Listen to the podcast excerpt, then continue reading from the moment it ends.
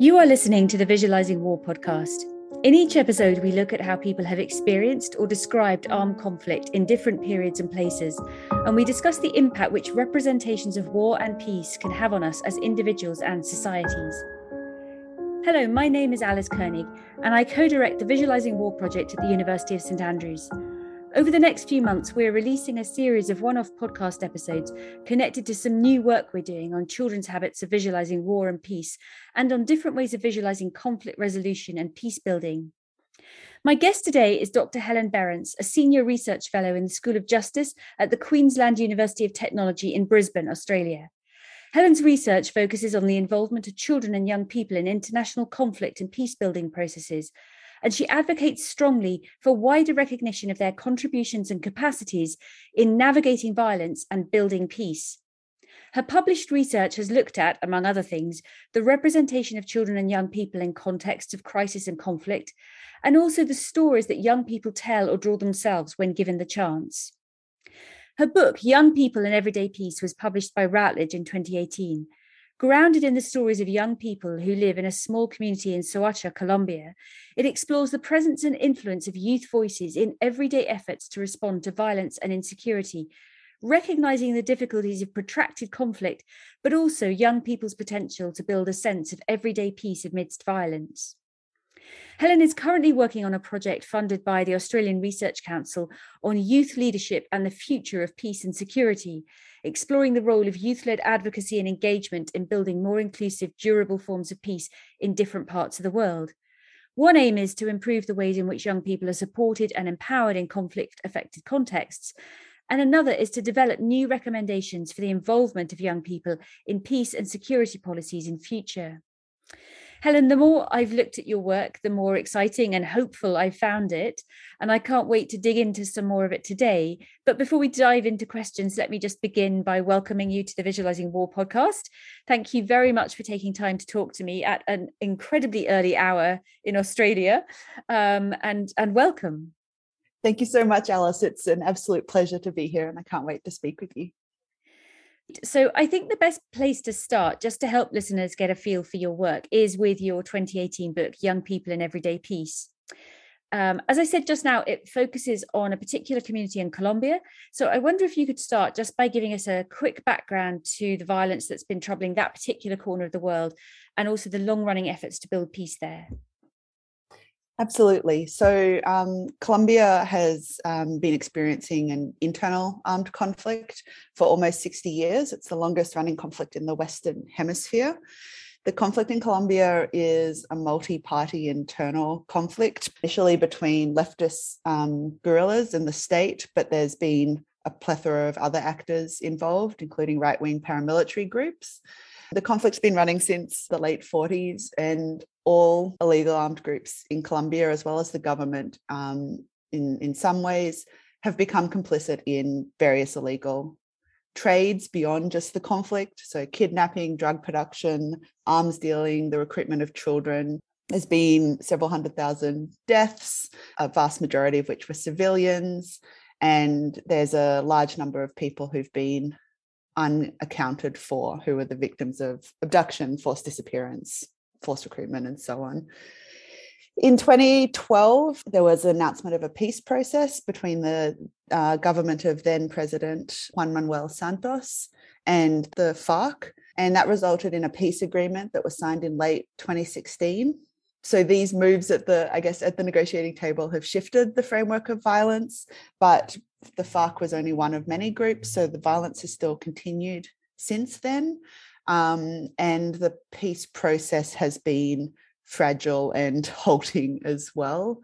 I think, in terms of my work, one of the things that's really important to note about the conflict in Colombia is that young people have been disproportionately affected, as they are in many conflicts, or conflicts perhaps.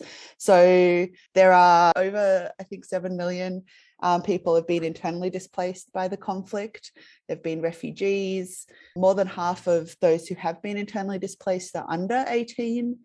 We also see Colombia as one of the, the countries with the largest rate of landmine victims in the world. And we know that landmine violence, accidents, neither of those are the, the right word, but disproportionately affect young people who are more likely to be moving around those spaces. The other thing that the conflict, in terms of impacts on young people, is young people are disproportionately vulnerable to recruitment by armed groups to the conflict. And conflict, as we also know, it has secondary effects. So it disrupts health, it disrupts education, it disrupts employment opportunities, all of which also impact young people.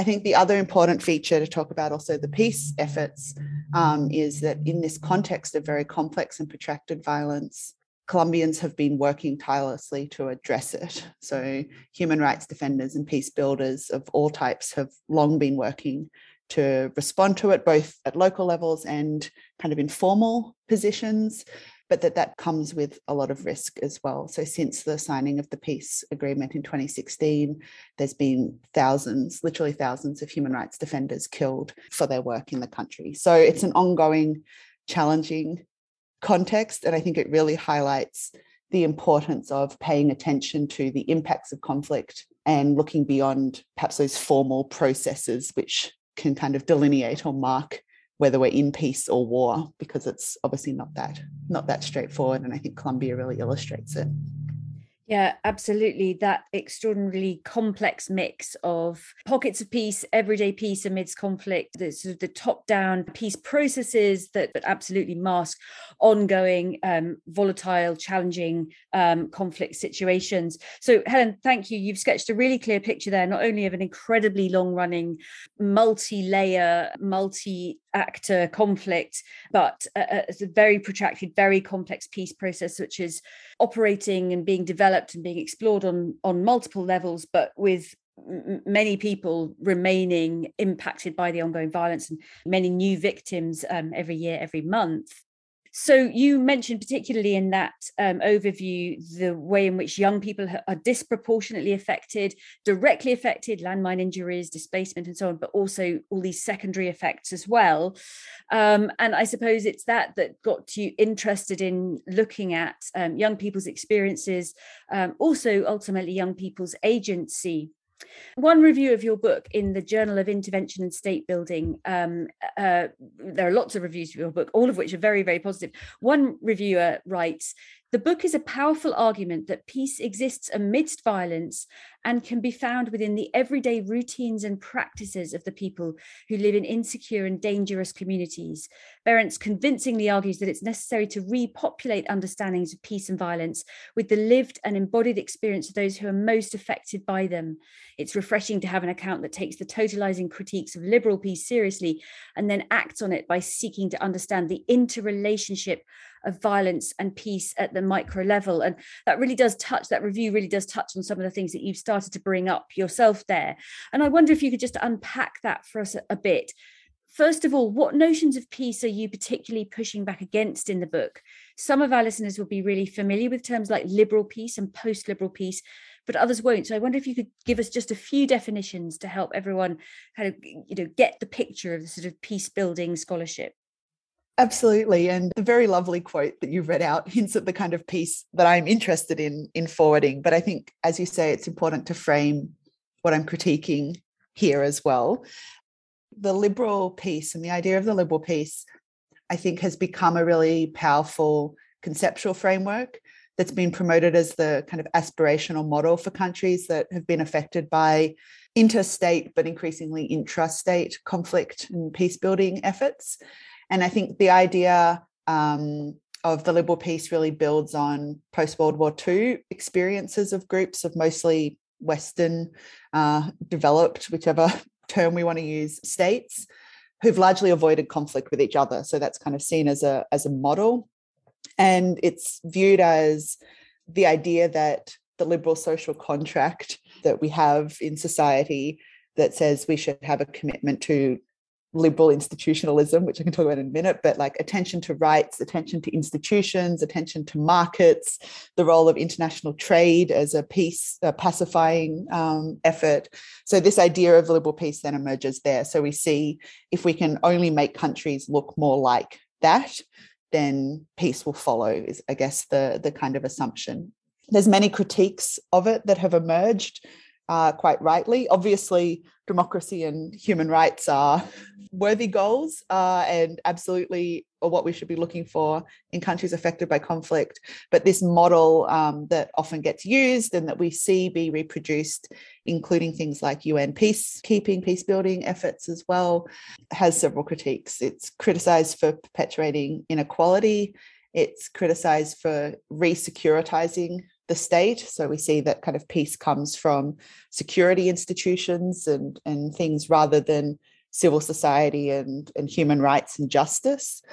And primarily also for pursuing a model of state building that is unable to or fails to be responsive to local realities. So, this idea that we can build state, build institutions, and do that anywhere rather than recognizing the specifics of, of local um, contexts. And the other thing that I would add that I think moves us beyond liberal peace to, to some of the other ideas and ways of thinking is that a lot of that, and I, you know, I heard it when I was talking as well, that we start talking about state building rather than peace building. So we start thinking about building states, building institutions, building up those those formal structures, and we stop paying attention to what peace means um, as much in those contexts, or assume that we know what it is. So power, representation, control, participation, these all become the kind of ideas that become contested um, in the critiques of the of the liberal peace and kind of what they're missing. So that's where my work kind of situates. It's not my work is not a unique critique. There's a very well established field of work that is is kind of trying to think beyond um, what the liberal peace framework has kind of mm. given us, particularly through the 90s again really helpful. Thank you helen. So liberal peace is more of a kind of one size fits all um, very much top down. And as you say working on quite macro level assumptions and ideas and tropes which actually ultimately overlook the realities the really complex realities of peace peace building everyday peace and so on. And and so your book really gets us rethinking about how we visualize not just peace but peace and conflict and their complex interrelationship. And again i wonder if you could say a little bit more about that and just explain the concept of everyday peace a peace that can exist and be built in the midst of violence. Yeah so there's a, a growing recognition that these dominant frames, uh, not getting us all the way to solutions and to responses to conflict. Um, and there's a great um, quote uh, by Oliver Richmond, who's a, a, a peace and conflict studies uh, scholar. Um, and he talks about the fact that liberal peace works to to represent and to produce best suited subjects it imagines the people that that are best suited for the kinds of interventions. And i think one of the things that the critiques do is particularly situate ideas of peace in the local. So it says let's not look at the institutions let's look at what's actually going on on the ground. And so this idea of the everyday peace moves away from that preoccupation with institutions moves away from the idea of best suited subjects, to use Richmond's words, to instead look at the actors who are marginalized. And I think the other thing that that kind of attention does is it recognizes that these things are not binary. It's not institutions or everyday lives, but it rather says there's a complex interconnection between this what happens if we take that seriously and pay attention to it it asks also whether those who are not elite can be represented in in discussions of peace so i think stepping away from those kind of analyses is really important in a context like Colombia um, because of the reasons I outlined before, because of the complexity um, of violence. I often refer to Carolyn Nordstrom's idea of the period of um, the period after a peace agreement being a period of kind of hyphenated not war not peace so that it's this this complex space that is neither of these things and we need to better understand it and would also note that Roxani Krystalli has done wonderful work in the Colombian context on the complexities of violence in that kind of context as well. So I think Colombia gives us a, a, really good example of what what paying attention to the local, taking the everyday seriously can can look like. So an attention to the everyday recognizes that violence impacts people's lives and recognizes that battlefields and front lines are not the only place where we see violence. We can see, as I mentioned before, the effects of services that are not available, structural violence that's exacerbated by conflict, gendered violence, sexual violence, and so on, but also that people do things to respond to all of those violences in in their everyday lives as well. And so, for me, paying attention to, everyday peace asks us, I guess, to flip our attention and say, what does it look like if we pay attention to the everyday? What does it enable us to see in terms of conflict? How can we more clearly see an everyday, which is usually only the problem or the other to the space where we talk about peace, um, but which is a form of, of life that is common to people who experience and live through conflict in Colombia, but but everywhere as well. So that idea of the everyday peace has been circulating uh, in peace studies for the past decade or so, and so I really kind of situate myself in those conversations but also particularly draw on kind of feminist theory and and things to, to inform my inflection to, to how I approach and think about the everyday. Absolutely. So uh, um, you you you said conflict doesn't just happen on the battlefield, but in all sorts of other places. Similarly, peacemaking doesn't just happen around negotiating tables, but in many, many other places. And it's this combination of thinking about the micro and the macro, lots of different locals, as well as national and, and international. You've mentioned feminist theory, and I'd like to dig into that a little bit more. Um, so you draw a lot of on, on a lot of feminist theory in your book, as well as theories of embodied peace. Can you tell us just a little bit more about what feminist theory has particularly brought to your work? Yes, absolutely. So I absolutely consider myself to be a feminist scholar.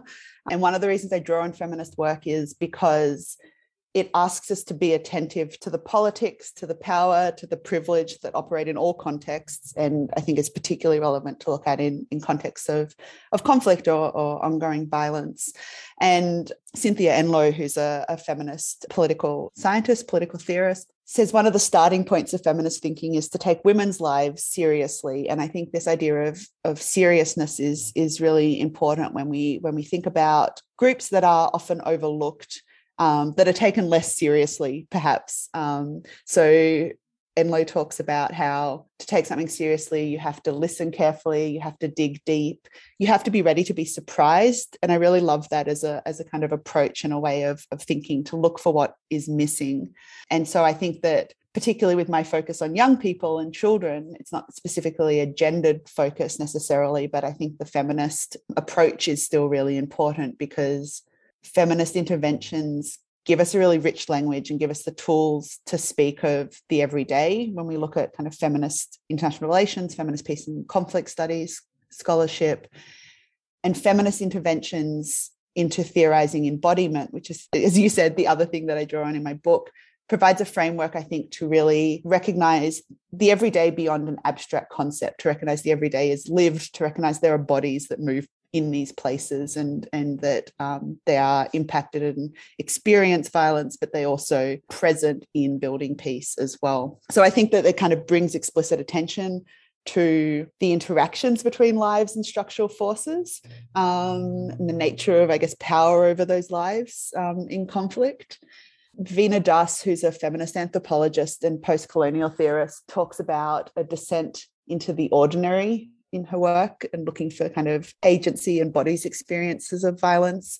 And i think that that's a really wonderful way of thinking about how we have to kind of approach these these kinds of questions. Cynthia uh, uh sorry not cynthia enloe christine sylvester as well who's another feminist international relations scholar says that we can't only study war from the, the high places. We have to study it up from people's experience because she says the high places sweep away the tears and the laughter and say that they don't belong. And I think they absolutely belong. So I think we can kind of take seriously those calls by feminist scholarship to to pay attention to the everyday to locate the bodies mm. into it and so i think that for me while there's been a lot of discussions about everyday peace and the importance of the local in peace building what bringing that scholarship in does is let us think about it as embodied and let us think about it as as lived amidst violence um, at the same time.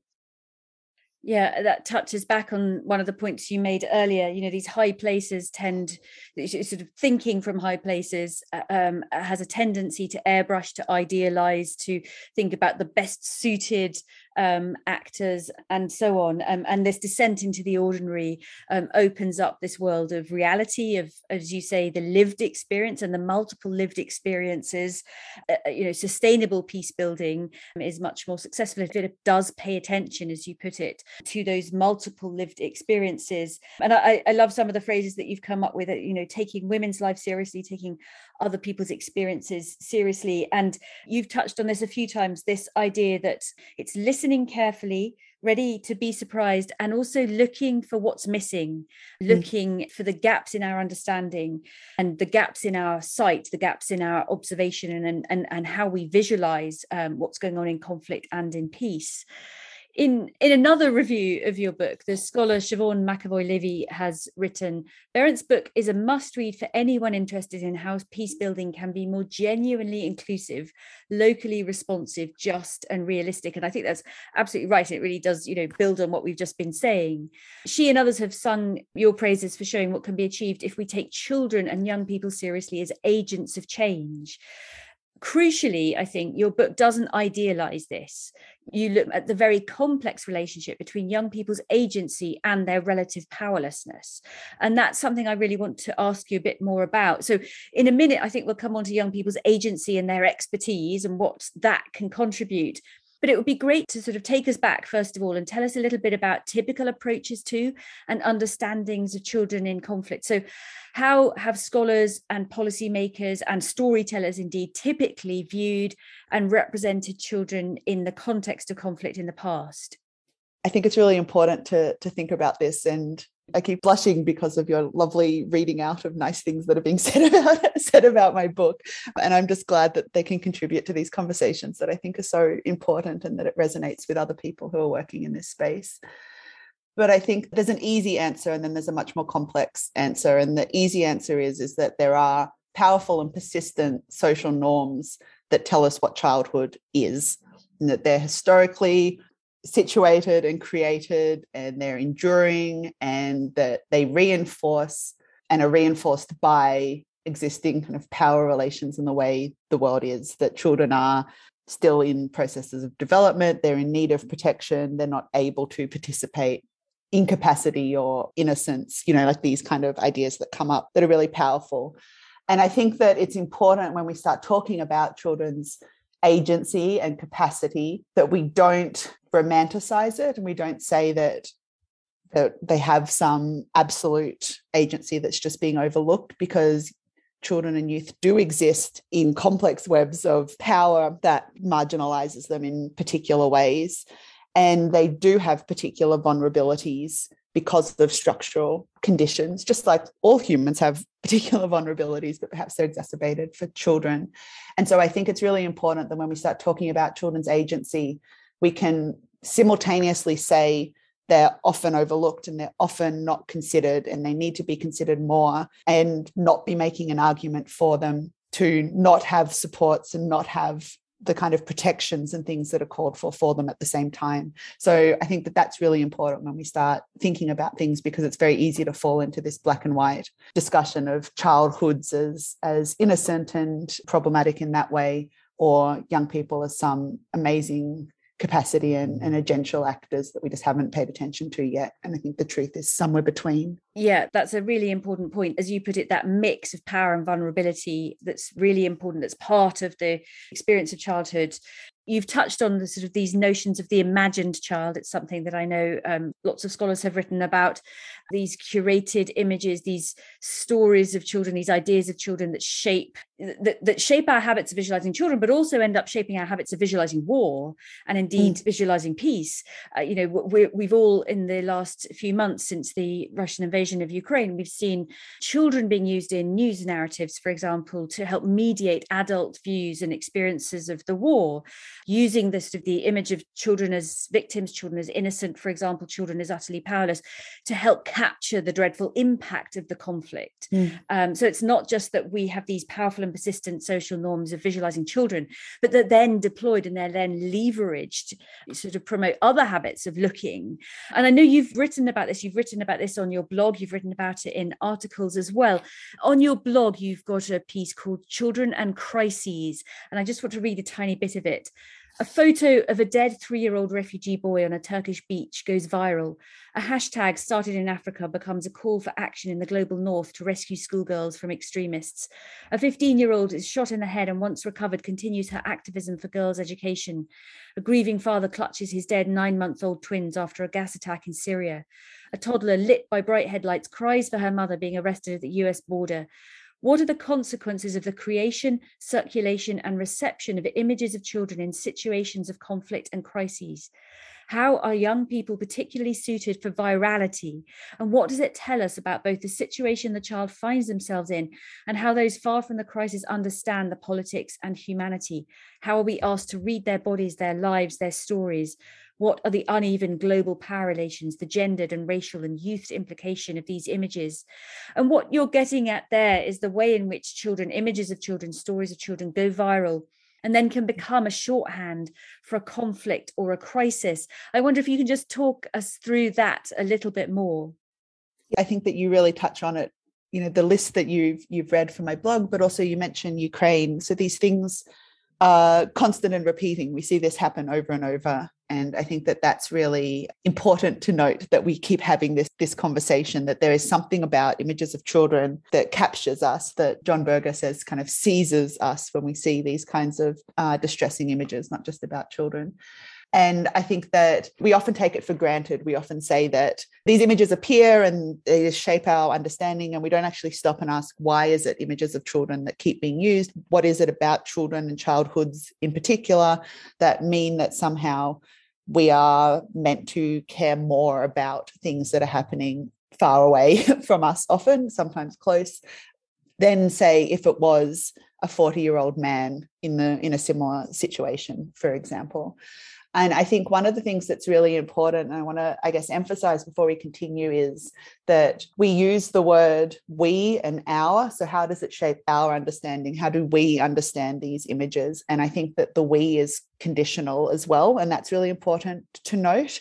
I am a white, well educated woman in the global north who is engaging with these images and in a, in a news context in Australia that that puts these images up that looks very different if you are perhaps in Ukraine right now or if you are in North Africa looking at the coverage of the migrant crisis in 2015 or if you're in Mexico looking at the discussions about the border with the US so I think that we need to be very conscious of our positionality and who the kind of presumed audience is when these images do go viral and do get used. And a really great example of it, I think, when Alan Kurdi died, the three year old boy who was on the Turkish beach in the midst of the crisis uh, in 2015, and his image was everywhere.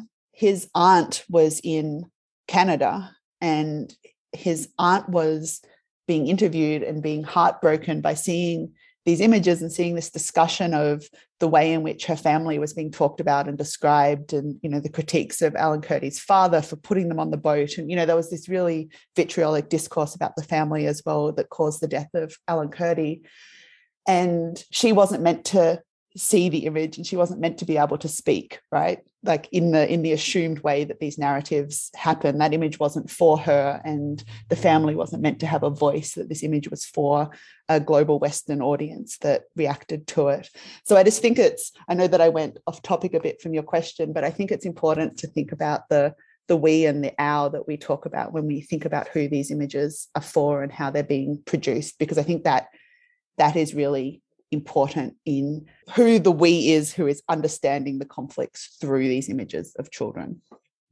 Yeah, absolutely. And it's all part and parcel of this, as you've put it in one of your articles, the visual politics of childhood, that awareness of positionality, that awareness of who these visual politics are being created for, who they're mm-hmm. landing with, all of that is part of what we should be investigating when we're critiquing the images that become iconic of children, which then go on to have all sorts of ripple effects, not least because they condition how we expect future children to behave and what we anticipate their experiences might be and the stories we end up going on to tell about them, curating their experiences almost before they've lived them. So you know we've talked a little bit about the way in which children's images children's stories might be manipulated curated reproduced for a global audience, for an audience in the global north, perhaps in particular, to land political points, to uh, uh, uh, um, generate particular um, emotions and sympathy. But you have also written about what happens when children themselves take charge of the story. So, in an article called This Is My Story, uh, you've looked at children's war memoirs and looked at the way in which they can actually challenge some of the protectionist discourses and the habits of visualizing children as uncomprehending victims, those protectionist discourses and habits of visualization, which tend to silence children's voices. Mm. So I wonder if you can tell us a bit about what you found in the memoirs of the children you studied um, and how their stories and their voices might challenge this marginalization of children from conversations on conflict. Oh my goodness, yes. So I think your what you just said is is really key. That a lot of those that discussion we're having about the kinds of images, children are voiceless and they're silent, and sometimes that is because they're already dead that they cannot have a voice in terms of how they they appear and so i think that things that run counter to that and provide us this this alternative space where young people can tell their story are really key and there is a large and growing genre of children's war memoirs. Um, and while my perhaps morbid curiosity and fascination with collecting images of children suffering in global context to better understand it, I also found myself accumulating these books that are written by young people as well. So people might be familiar with books like Ishmael Beah's A Long Way Home from the early 2000s about his time, uh, his Sierra Leonean time in the conflict there more recently, we've seen books that have gained quite a lot of attention, like Malala Yousafzai has written a book called I Am Malala, which also then got released in kind of a young adult version, which I think is really interesting too. But there's a much bigger um, collection of these books um, that I find really fascinating and I think are really important sites of young people's um, voice. So eight year old Bana Alabed, who started tweeting in the midst of the Aleppo siege in Syria, then um, with assistance wrote a book uh, called Dear World. Or I Am Evelyn Amony, which talks about her time as the wife of the Lord's Resistance Army's Joseph Kony or other stories of uh, migration and forced displacement, like Majid Mustafa's um, book that tells the story of escaping the war in Syria to Europe in a wheelchair. So these kind of books that that exist that tell stories by young people. And I think that what makes them so interesting is that they are both a powerful but also a culturally recognized space for children's voices in war. It's a it's a format and it's a, a way of telling stories that is that is understood and that is that is given weight by the fact that it is a memoir itself. So I think that they provide this really excellent site where we can see children's agency and we can see complex stories um, because they're not just sound bites, which is how young people's experience of war is often presented. Right? They they get to stand up and speak at the UN for five minutes, or they appear on the news being vox popped as they arrive somewhere or whatever. Memoirs give space for a more complex account of their experiences and I think they can help us, and again, refer to the previous we, our conversation, but can help us better understand children's experience of conflict. And in their best form, they can prompt action, they can prompt investment in solutions that kind of account for children's agency. And I think at a minimum, they expose readers to experiences that are beyond their daily lives and hopefully foster a, a greater awareness of the complexities of, of violence, but also the resiliency of, of children who live in these contexts. And I think they offer a really powerful counterpoint to the experiences of children in conflict, which is really often characterized by a kind of protectionist ethic. So I think documents like the Convention on the Rights of the Child, for example, formalizes participation, right? It's a guiding principle of the document, but often participation is overlooked because of the urgency of context in conflict. The drive to protect children kind of precedes everything else. And just like nothing is black and white, of course, these children need to be protected as well, but we need to think about more complex narratives and things that are going on. So I think children's war memoirs can really provide a space and point us to ways in which children's own stories might not complicate it solely, but also offer ways in of thinking more complexly about how we might protect as well as support young people who are experiencing trauma and experiences of war as you say, the, the the memoir giving that space for that more complex picture that that goes back to some of the points that you've made about everyday peace. These multiple lived experiences that operate on different axes where there's a complex mix of violence and respite from violence or everyday pockets of peace and moments of joy alongside you know wider shadows of terror or displacement or ongoing violence in the background. I'm really intrigued by the point you've just made actually that we and again thinking about positionality and so on um, so i'm you know sort of thinking through who that we might be. Um, but it's a historic we not simply a, a culturally located we. A historic we that is willing to listen to children's voices when they appear in a certain genre Mm. Um, so when they're in the memoir format or when they're perhaps in the drawing format, uh, I suppose our smaller inclination to listen to children's voices perhaps in other media. So that might be something that we go into um, another day, but it's a it's a question that I've earmarked for the future because mm. I find that a really fascinating point. Um, but I just want to come back now, if I may, to your study of young people living in Los Altos de Cazucá in Colombia. So you've talked us through what we might learn, what we can understand, and perhaps even then action when we do pay attention, when we listen carefully to children's voices, war memoirs, and and conversations more generally. But it would just be interesting now to, if you could tell us a little bit more about the reality that you found on the ground during your study um, in Colombia, um, what you found there about the agency and the expertise of children and young people in navigating violence and building everyday peace.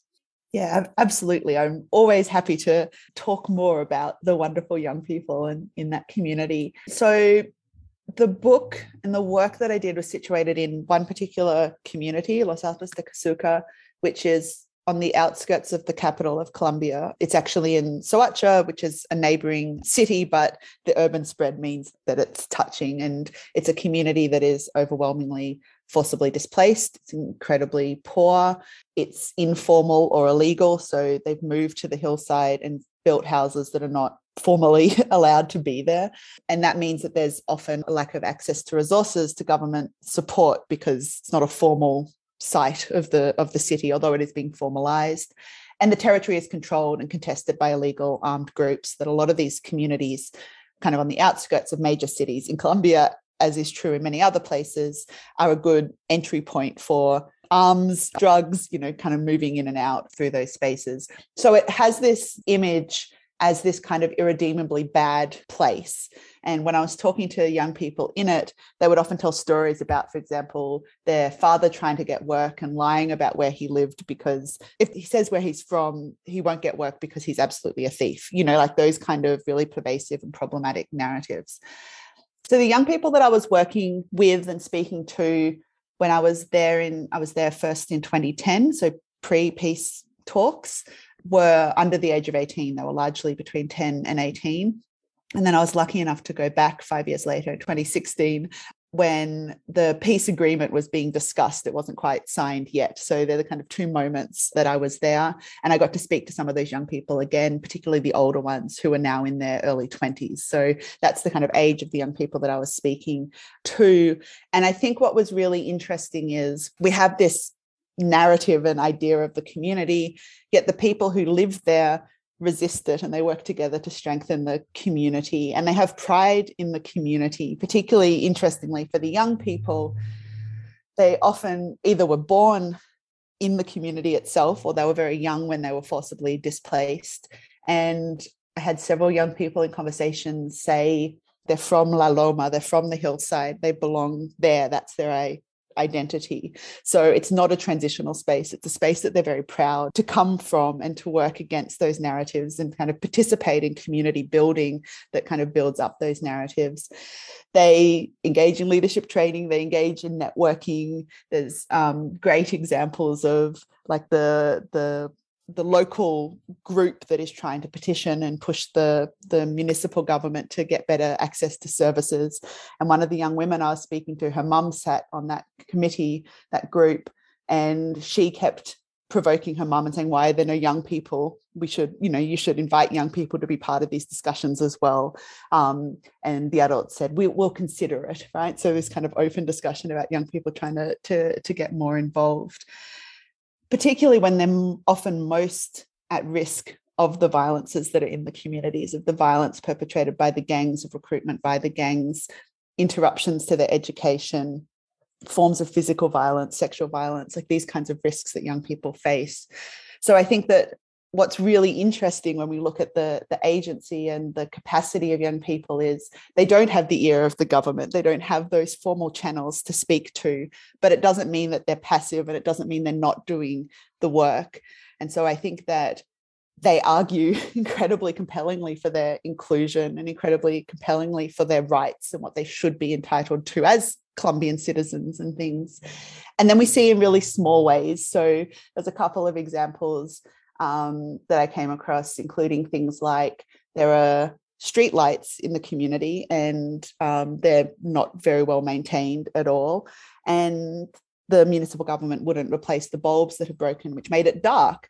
And that's dangerous. I mean, people aren't out after dark much anyway. It's but if you have to move, the light's important. And so the community came together to buy the light bulbs and put up the ladder to go and like replace them. And that young people were really present in doing that work to make the community safer. And it seems like such a small thing, oh, some light bulbs or whatever. But I think it's really emblematic of a lot of these small, everyday micro activities that go on that collectively build capacity and resilience and a collective sense of belonging and ability to do things. You know, to return to our conversation about kind of liberal peace, I don't think it's a dichotomizing thing. It's not that there is an idea of liberal peace and then there's what these young people are doing in the community, because young people are very aware. They believe in the value of many of the promises of, of liberal peace of democracy, right? They want their rights and they understand how they're excluded and disenfranchised by the discourses that dominate. So they want to claim those things and that they work to strengthen relationships both within peer groups and intergenerationally to try and claim some of those things on their own terms. And I think that's what's so powerful about paying attention to those small spaces. I think one of the things that strikes me most about what you've just outlined there is the level of ingenuity. So, as you say, I mean, I think it's really fascinating to think about the relationship, not the contrast between you know liberal peace the kinds of structures and ideas that come with that and this everyday grassroots peace building or peacemaking or everyday peace that somehow potentially fuel each other. Um you as you say the, the sort of the ideas that the awareness of rights the aspiration for certain aspects of liberal peace whether that's sort of more democratic participation or whatever it might be actually generating activity and generating a kind of a sense of empowerment. But then these young people not having as you say the channels not having the ear of government not having the kind of processes that adults have and so finding new ways finding different routes around and that might be one of the ways in which their capacity is really refreshing and different and adds value that that adults who simply go through the kind of the normal processes and the channels that, that are open to them don't explore because they don't need to and therefore you know don't exercise that level of ingenuity. So i think that's quite an interesting observation there. Um, so that's you know just a small snapshot of some of the things you found on the ground about the, sort of the agency um, that children can exercise and, and young people in navigating violence in building everyday peace since you were writing your book, your work has broadened quite a lot to look at where young people more generally might belong in peace building.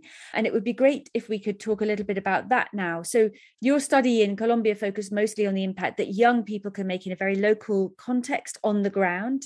But your wider work's been looking at how children and young people might be afforded agency also at national and international levels. So I wonder if you could just tell us a little bit about where typically we tend to imagine young people belonging in the peace building space and whether that's changing.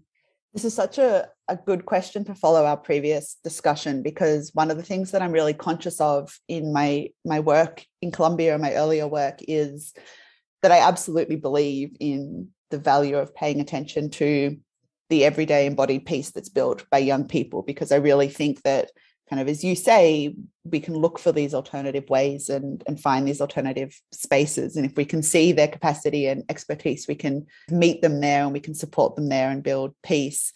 But i think also one of the cautions is not only seeing young people where they are, but imagining where young people might be and what it might offer us, not just to improve young people's lives, but to improve the quality of peace that we might build and improve solutions to war and to protracted conflict and to violence.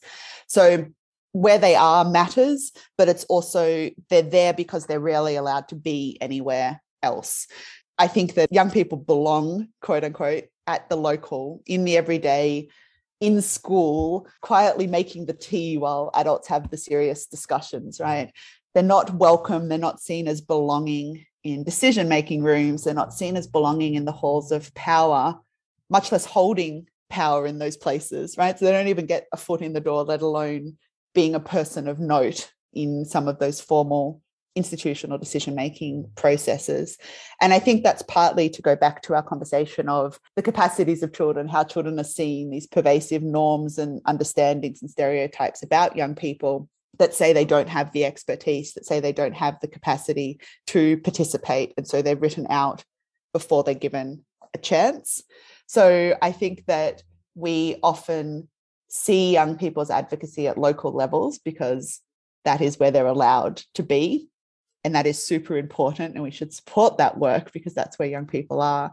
But I think we also need to think about where else they might be and see them when they're already there, because sometimes they are, but also think about what it means to make space and what it might look like to consider expertise and capacity differently so young people do have a voice in the room, so to speak, around decisions that have been made around peace and security. And of course, the UN's youth, peace, and security agenda is potentially accelerating progress in that space. I wonder if you can tell us a little bit about that. Some momentum has been building since 2015, basically, around this UN youth, peace, and security agenda. Yeah, absolutely. So, as you say, since 2015, this is a global agenda. It was formalized by a UN Security Council resolution, uh, Resolution 2250.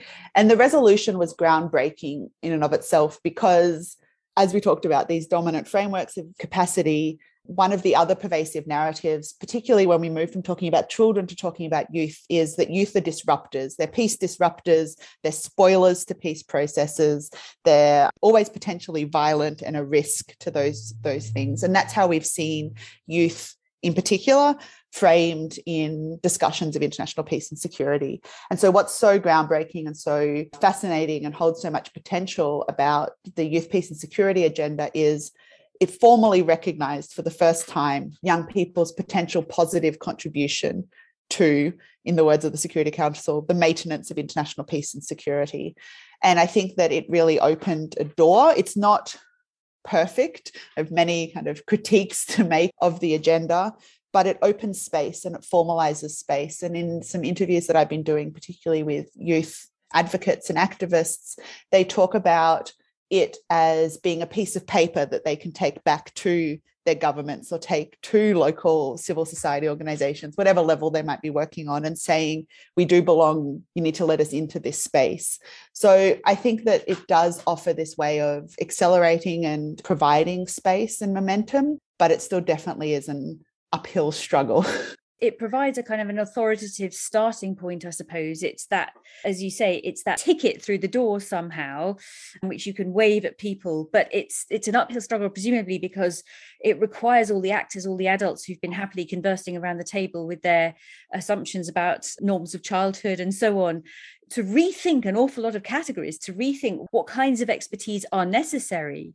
If you are bringing children in and you know you've got these ideas that children are still developing, that children are vulnerable, and so on, all of which remains true while recognizing that children have ingenuity, have expertise of their own lived experience. It requires you to rethink the kinds of expertise that you deem permissible around policy making table or whatever it might be. So understandable that um, it feels like an uphill struggle. Are you aware that there are sort of significant regional differences or differences in different kinds of global governance space um, where there's perhaps a little bit more progress than others?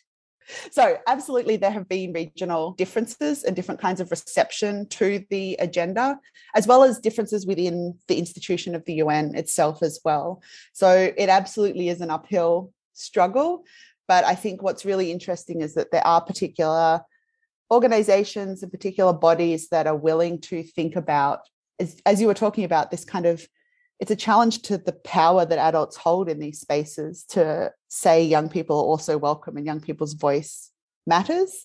For example, the African Union is very receptive to the agenda and has really kind of implemented it and, and brought it in and put forward a, a 10 year plan, like a continental framework for youth peace and security, which is really interesting because that moves it beyond the UN and it starts building it into other bodies and, and other spaces. There also has been a lot of skepticism. And I also think that there are just a lot of agendas. There's a lot of different actors and efforts. And so governments, civil society organizations are trying to implement a lot of things. Let's try and include women more. Let's try and include Indigenous people more. And I think the point is all of those things matter. And I think young people matter just as much. But that is where the struggle kind of comes from, where you're competing against a lot of other voices mm-hmm. for space in the room as well, all of which challenge the existing power structures and that kind of dominant frameworks um, that exist. Yeah, absolutely. There's a lot of a lot of work. There are a lot of marginalized voices who uh, uh, need to be brought around the table, and um, absolutely, youth voices are one amongst a crowd. So you mentioned earlier that you've been interviewing young peace builders, I and I think you're conducting a survey of, of youth peace builders to find out a little bit more about their experiences, you know, all around the world and the kinds of changes that they might be noticing. I don't know how far on with this study you are, but it would be interesting if you were able to tell us any of your findings yet. Are there causes for optimism? Are you identifying particular barriers and challenges that young peace builders are, are telling you about? Absolutely. So it's very much a work in, in progress at the moment, but I'm very happy to, speak about it. I think that it's such a privilege to get to speak to these young people as well as um, to have them fill out the, the survey as well and share those kinds of experiences. And one of the things that really stands out to me already in the conversations I've been having and the, the information I've been getting is young people are doing a lot of very different kind of peace building work it is unsurprisingly locally contextual. So the kinds of challenges and issues that different young people are facing in different parts of the world mean they do different peace work. But I think that's also a strength because what we can see is the diversity of spaces that young people are actors and have capacity in responding to violence and to building peace in particular ways. And while there is that diversity of activity and action there absolutely are some common barriers.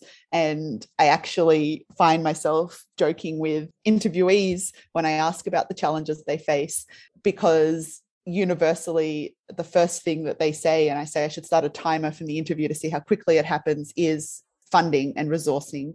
So young people do not have access to funding, access to resourcing, access to supports to be able to effectively do the work they want to do at times. And that comes from two places. That is the lack of of any kind of funding for peace building work and resolve conflict resolution. That's not unique to young people, right? We, there's plenty of money for war and very little money for responding to war. But it also comes from these stereotypes and assumptions that young people cannot access grants, cannot access funding, either because they're not trusted to or because of structural circumstances, their organization isn't registered or they don't have enough money to do the, the intermediary step to then be able to access money. They can't open a bank account, whatever those kind of issues might be. So I think funding and resourcing is a huge barrier. I think one of the other really persistent ones is the stereotypes, and young people talk about this the fact that they demonstrate over and over again their capacity to contribute what they have done, provide evidence, and they're still denied access or they're still relegated to you know the corner or the youth spot and then the adults keep talking you know those kinds of issues. I think one of the things that's incredibly important is whether or not they're supported by adults and what allyship looks like in the work that young people do for peace. And I think that that can be both very localized and actually it's a feature that I'm finding in the discussions about youth peace and security, but also from my work in Colombia, the young people who I spoke to in Los Altos de Cazucá equally said when adults believe in us and adults tell us we have the capacity, we believe more in ourselves, right? And that's true at kind of any level.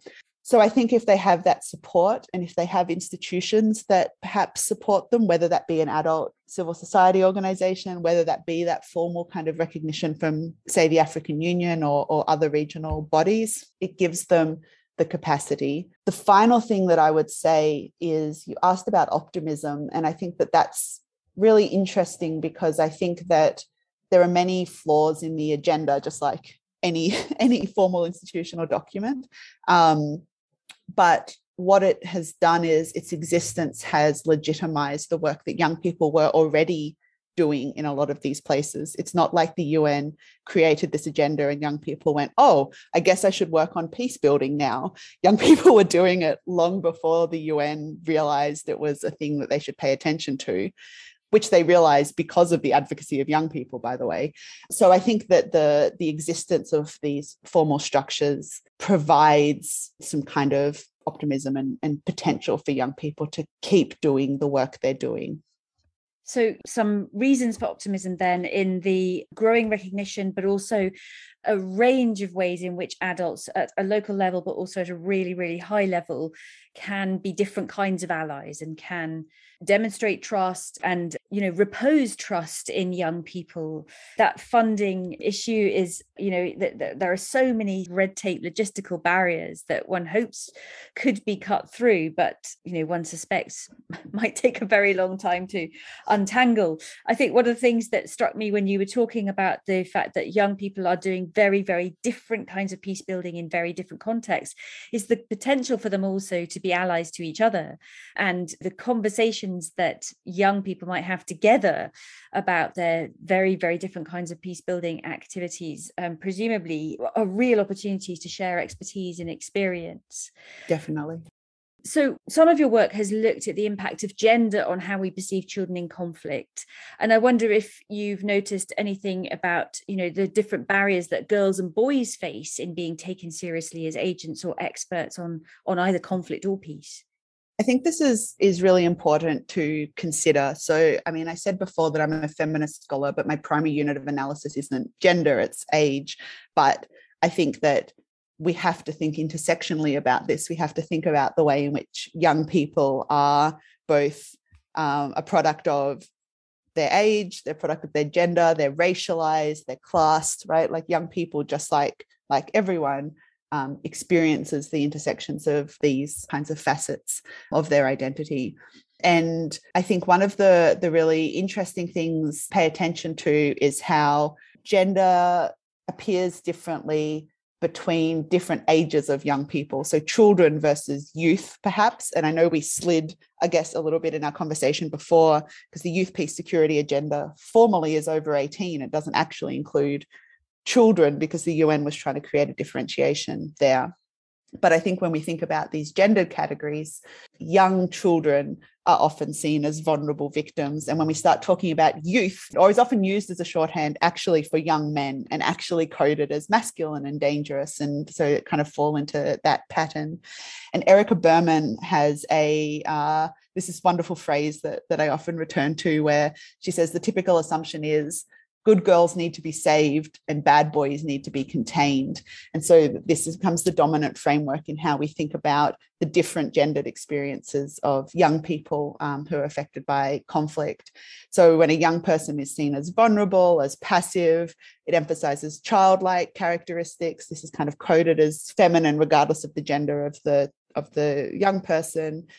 When young people exhibit risky behavior, we start, as I said, seeing this word youth this kind of masculine masculinized connotations of dangerous bad boys to use Burman's words and i think if we're talking particularly about how we visualize and, and kind of see children in these contexts we see these images of young girls as as victims, as passive sufferers. They often become conflated. Cynthia Enloe talks about women and children with no spaces in it, right, as a, as a category of analysis that is feminized, that is passive, that is vulnerable, that is the counterpoint to the masculinized protector of the state that needs to protect the, the women and children. But we also can see, and often becomes particularly visible, is when girls exceed that capacity. And I mean, we talked, I talked a bit about in the memoirs discussion, Malala Yousafzai, but I think she's a wonderful example here because she's exceeded what should be expected of a young girl living in the Swat Valley and, you know, all the struggles.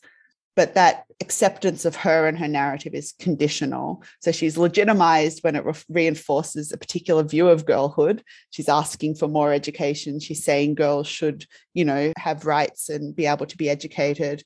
But one of the anecdotes I really like and that really illustrates this is Malala Yousafzai met Barack Obama when he was president and in the um, Oval Office. And she challenged him on the US's use of drones in the Swat Valley and in Pakistan, saying that it's causing ongoing violence, saying it's, you know, fueling conflict. And it was covered almost universally in the media as this kind of footnote, you know, Malala raised this issue, but it was a lovely meeting with the Obama's daughters also in attendance, right? So we see where you can and can't perform gender as it intersects with age as well. And I think that that's really important to pay attention to when we think about the way in which we're seeing young people and the gendered connotations, mm-hmm. not only the age connotations there. Yeah, I mean, that story really draws attention to another social norm, isn't it? That while we might celebrate a young girl from the Swat Valley, now a young woman, of course, speaking out on education, speaking up for her rights, we, and again, who's this we, um, are, are rather more ambivalent potentially about the idea that she might have a, a, view on military strategy and a complex view at that, and a challenging view, and a view that is. Yeah challenging a very very significant authority figure. So yeah so that's a that's a really interesting observation. And you mentioned that that one word women and children. And i think one of the things that i've noticed a lot in the media coverage of the war in ukraine is the way in which the distinction between women and children and men as protectors of state has been incredibly strongly reinforced in reality but also very much in the storytelling and in the images that we're seeing you know in our news footage on a daily basis. So we could talk a lot more about the limited representations of girlhood and the, the sort of different barriers not discounting the challenges that young men face mm. um, because of the assumptions that are, are, are made about youth, masculine behavior, risky behavior, disruptive behavior, and so on. You know, we, could carry on talking about that, but actually, I, I want to get on to one or two other issues. So, one of the things that reinforces some of these gender stereotypes, of course, is popular culture. And it's something that you've written about. Uh, you've written an article, for example, on the Harry Potter series, looking at it as a war story and analyzing Hermione's experiences as a window onto how girls experience, or at least are expected to experience, conflict. But you've also written and spoken about the representation of children and civilians more generally in video games that depict war. And I wonder if you can take us through that a little bit. What what habits of visualizing war do video games promote, and what implications do they then have for how we view children, their experiences, and their agency in conflict? Yeah, so popular culture is so crucial to how we understand and, and visualize and imagine conflict and peace. I mean, we've spoken a lot in this conversation about news images and kind of dominant frames, but I think we can't underestimate popular culture. And I think while it both reinforces these kinds of narratives, it also offers a space for young people as well as adults to encounter and, and, and consider and think about what conflict and violence is. So, if we talked about memoirs, perhaps things like thinking about the Harry Potter series as a war story, thinking about Hermione Granger as a child soldier, thinking about perhaps the impact of intergenerational trauma that goes on in the in the Harry Potter series. Harry's an orphan, his parents were killed in a conflict, right, that had been ongoing. Is a way in to start thinking about some of those. So then maybe you encounter the memoirs, then maybe you encounter the news stories as you grow up. And I think that video games similarly provide a really important space that is often overlooked when we think about how war is conceived by and produced particularly for Western or global North audiences. So I think that when we talk about video games in these kinds of conversations, what we're actually talking about are blockbuster or AAA video games. We're talking about the, the multi-billion dollar industry that produces war games quite often. And these are often reductive playgrounds right? They hide collateral damage they sidestep questions of war crimes you know they are they are a place to play. And i think that it's really important to consider the fact that they are a multi-billion dollar industry. The military entertainment complex is a very real thing and that there are particular video games that the army and the Pentagon in the US, for example, is involved in informing and building, just like there are games where you can hold particular weapons that are like licensed from the manufacturers to be able to appear in the games right? So this this is a really complex thing that is is going on. And i think making that visible then allows us to think about how war is framed. So thinking about the depiction of conflict in video games then we can think about what decisions may have led to that being the way that we imagine conflict and erasing the messiness because it is meant to a medium for play. It's meant to be a, a, recreational activity. But I think one of the things that is really interesting also is to not let our conversations about video games only be about the blockbusters because video game industry is bigger i think it's important to think about what perhaps they are ignoring and overlooking but perhaps other smaller more critical games that exist that kind of can prompt new reflections and think about that medium as a way also of engaging more critically in in the consequences of war as well. Yes and i suppose if the video game industry goes the way of traditional media you know increasingly we might be moving away from an industry that's dominated by a few big players. And you know we shouldn't underestimate the interest that all sorts of players have in in pursuing the unusual in pursuing uh, less well known games and going down all sorts of different avenues I suppose the follow on question. So, I, I, know that you've done some work, for example, around video games and apps that can become a tool for thinking about agency and awareness raising in human trafficking. And so that gets me thinking about the role that video games, not blockbusters necessarily, but uh, you know more of the indie industry, that the role that they might have to play in changing how we visualize children as peace builders or how children themselves you know might end up visualizing themselves as peace builders not simply as civilians who might be collateral damage or whatever. What role do games have to play in empowering and educating children as peace builders potentially? Yeah i think it's a it's a hard question to answer because i think just like many of these conversations we've had there are pervasive norms and stereotypes that come into play and in the work that i was doing looking particularly around some of the awareness raising apps around human trafficking that I was doing with my colleague Erin O'Brien and uh, Brendan Keogh, we saw more often than not the reproduction of problematic and lazy stereotypes. It's very hard to tell those complex stories, but it can happen. And I think there's two parts to your question. One is about video games that may tell us more complex stories about children experiences of war and I think that there have been some efforts. There's a really interesting game from 2014 called This War of Mine, which was produced by 11 Bit Studio. And it draws on examples of experiences of the siege of Sarajevo and asks the player to, to experience conflict as a civilian, just trying to live day to day. So it's not optimistic, it's, it's quite a grim story. You're going out foraging for food. You have to decide whether you're going to pick up a weapon and you know kill other civilians to survive you know like those kind of questions. And they released the kind of add-on called the little ones which means there's actually children in the game as well. You encounter children and discuss it. And so there's some really complex things going on there in terms of visualizing actually representing children's experiences of war as well.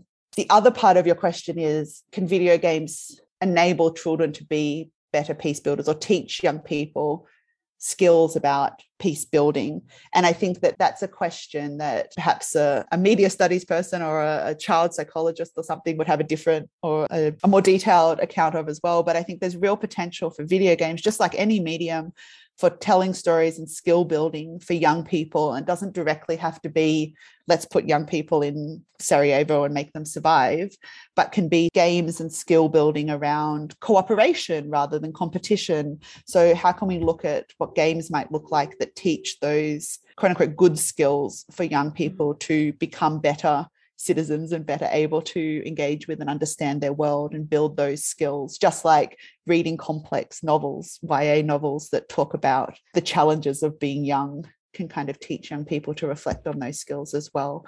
I think the final thing I'd just say on, on kind of designing those kind of games, and again, it returns to feminist scholarship, is it's important not only to tell stories about marginalized groups, but tell stories by marginalized groups. So, what would it mean for young people to design the kind of game they want to see about understanding peace and, and responding to, to violence? So, I think that we can think about perhaps that as a, as a pathway as well. What does it mean to involve young people in imagining video games that respond differently to war?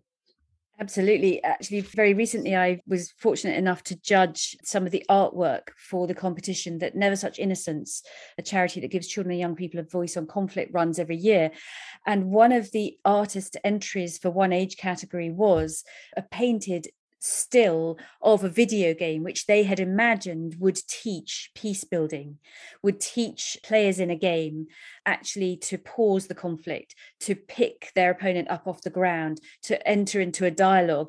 And uh, you're absolutely right that having young people around the design table gets us away from the imagined child and potentially taps into that extraordinary capacity of young people who are already doing very different kinds of peace building in very different contexts around the world who have a, an awful lot teach adults about it your point about games that might teach valuable skills that are transferable to the peace building context is a really interesting one.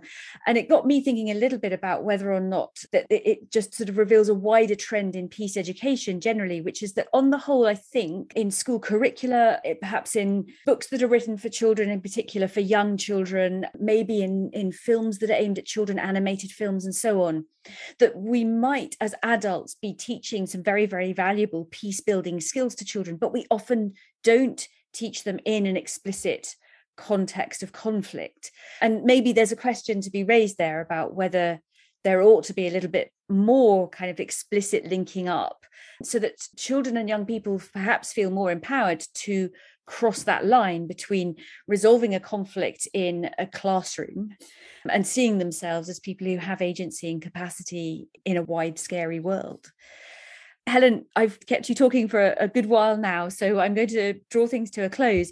Your current work is very future focused, and what we've just been talking about is sort of looking to the future and thinking about um, um, possibilities that have yet to be realized. So I'd like to end with another question on that front. Just ask you about where you see your work going in future, and also whether you feel optimistic that what you're arguing for in your published work will feel more mainstream and be being implemented more in the near future.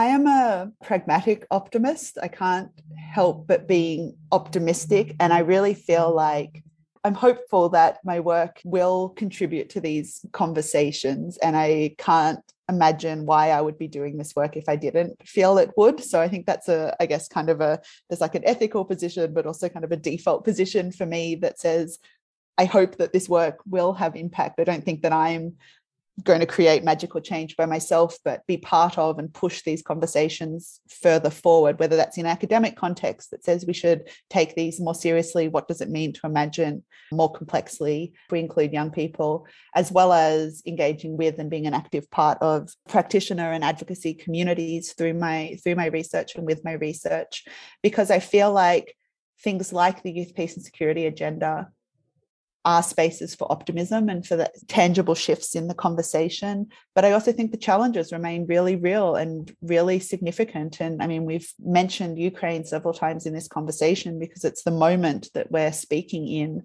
But I really feel like it just reinforces those really kind of significant challenges that we're we're looking at but I am optimistic. And I think that one of the things that I hope will become a broader part of the conversation and, you know, that I hope my work can contribute to is thinking about questions of expertise. So not only thinking about where we can include children better, but what does it mean to recognize their expertise and what has to change to recognize their expertise. And I think, given that the context, the frame of this conversation is about visualizing war and peace, what does genuinely recognizing children and young people's expertise offer us in visualizing and imagining war as well as peace differently. Um, and so I hope that those kind of conversations continue to push all of this forward so that there is that kind of move and change. Absolutely. What does it mean to recognize children's expertise is a really crucial question, alongside how can we ensure that children and young people are better resourced to do some of the work that they're doing you know eh, yeah. with with huge impact in different parts of the world if you wanted to suggest one more change or two more changes or give advice to policymakers or practitioners or school teachers going forward to realize some of the aspirations that you have for involving children and young people more fully as agents of change and expert voices on conflict and peace what other changes would you like to see could really make a difference yeah, I think there's two, and I think they're both intangible and tangible at the same time. I think the first one is that we, as adults, and whatever that we might look like, but particularly as adults, need to reflect on our unconscious bias about where we think children, quote unquote, belong in conversations about war and peace.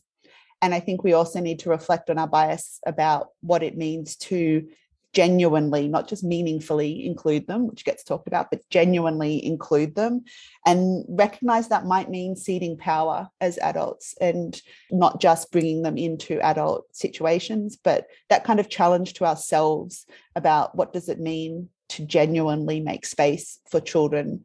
And the second is part of that, which is how might we put aside our assumptions of knowing best as adults um, to to bring young people, to bring children in that will enable us to build alternative futures and alternative ways of doing that are with children and youth and that work to resolve conflict and build peace for everyone. So when we talk about children and youth, it's not just about making children and young people's lives better, but to recognize that we can build alternative futures that are better for everyone if we do it in partnership with young people themselves.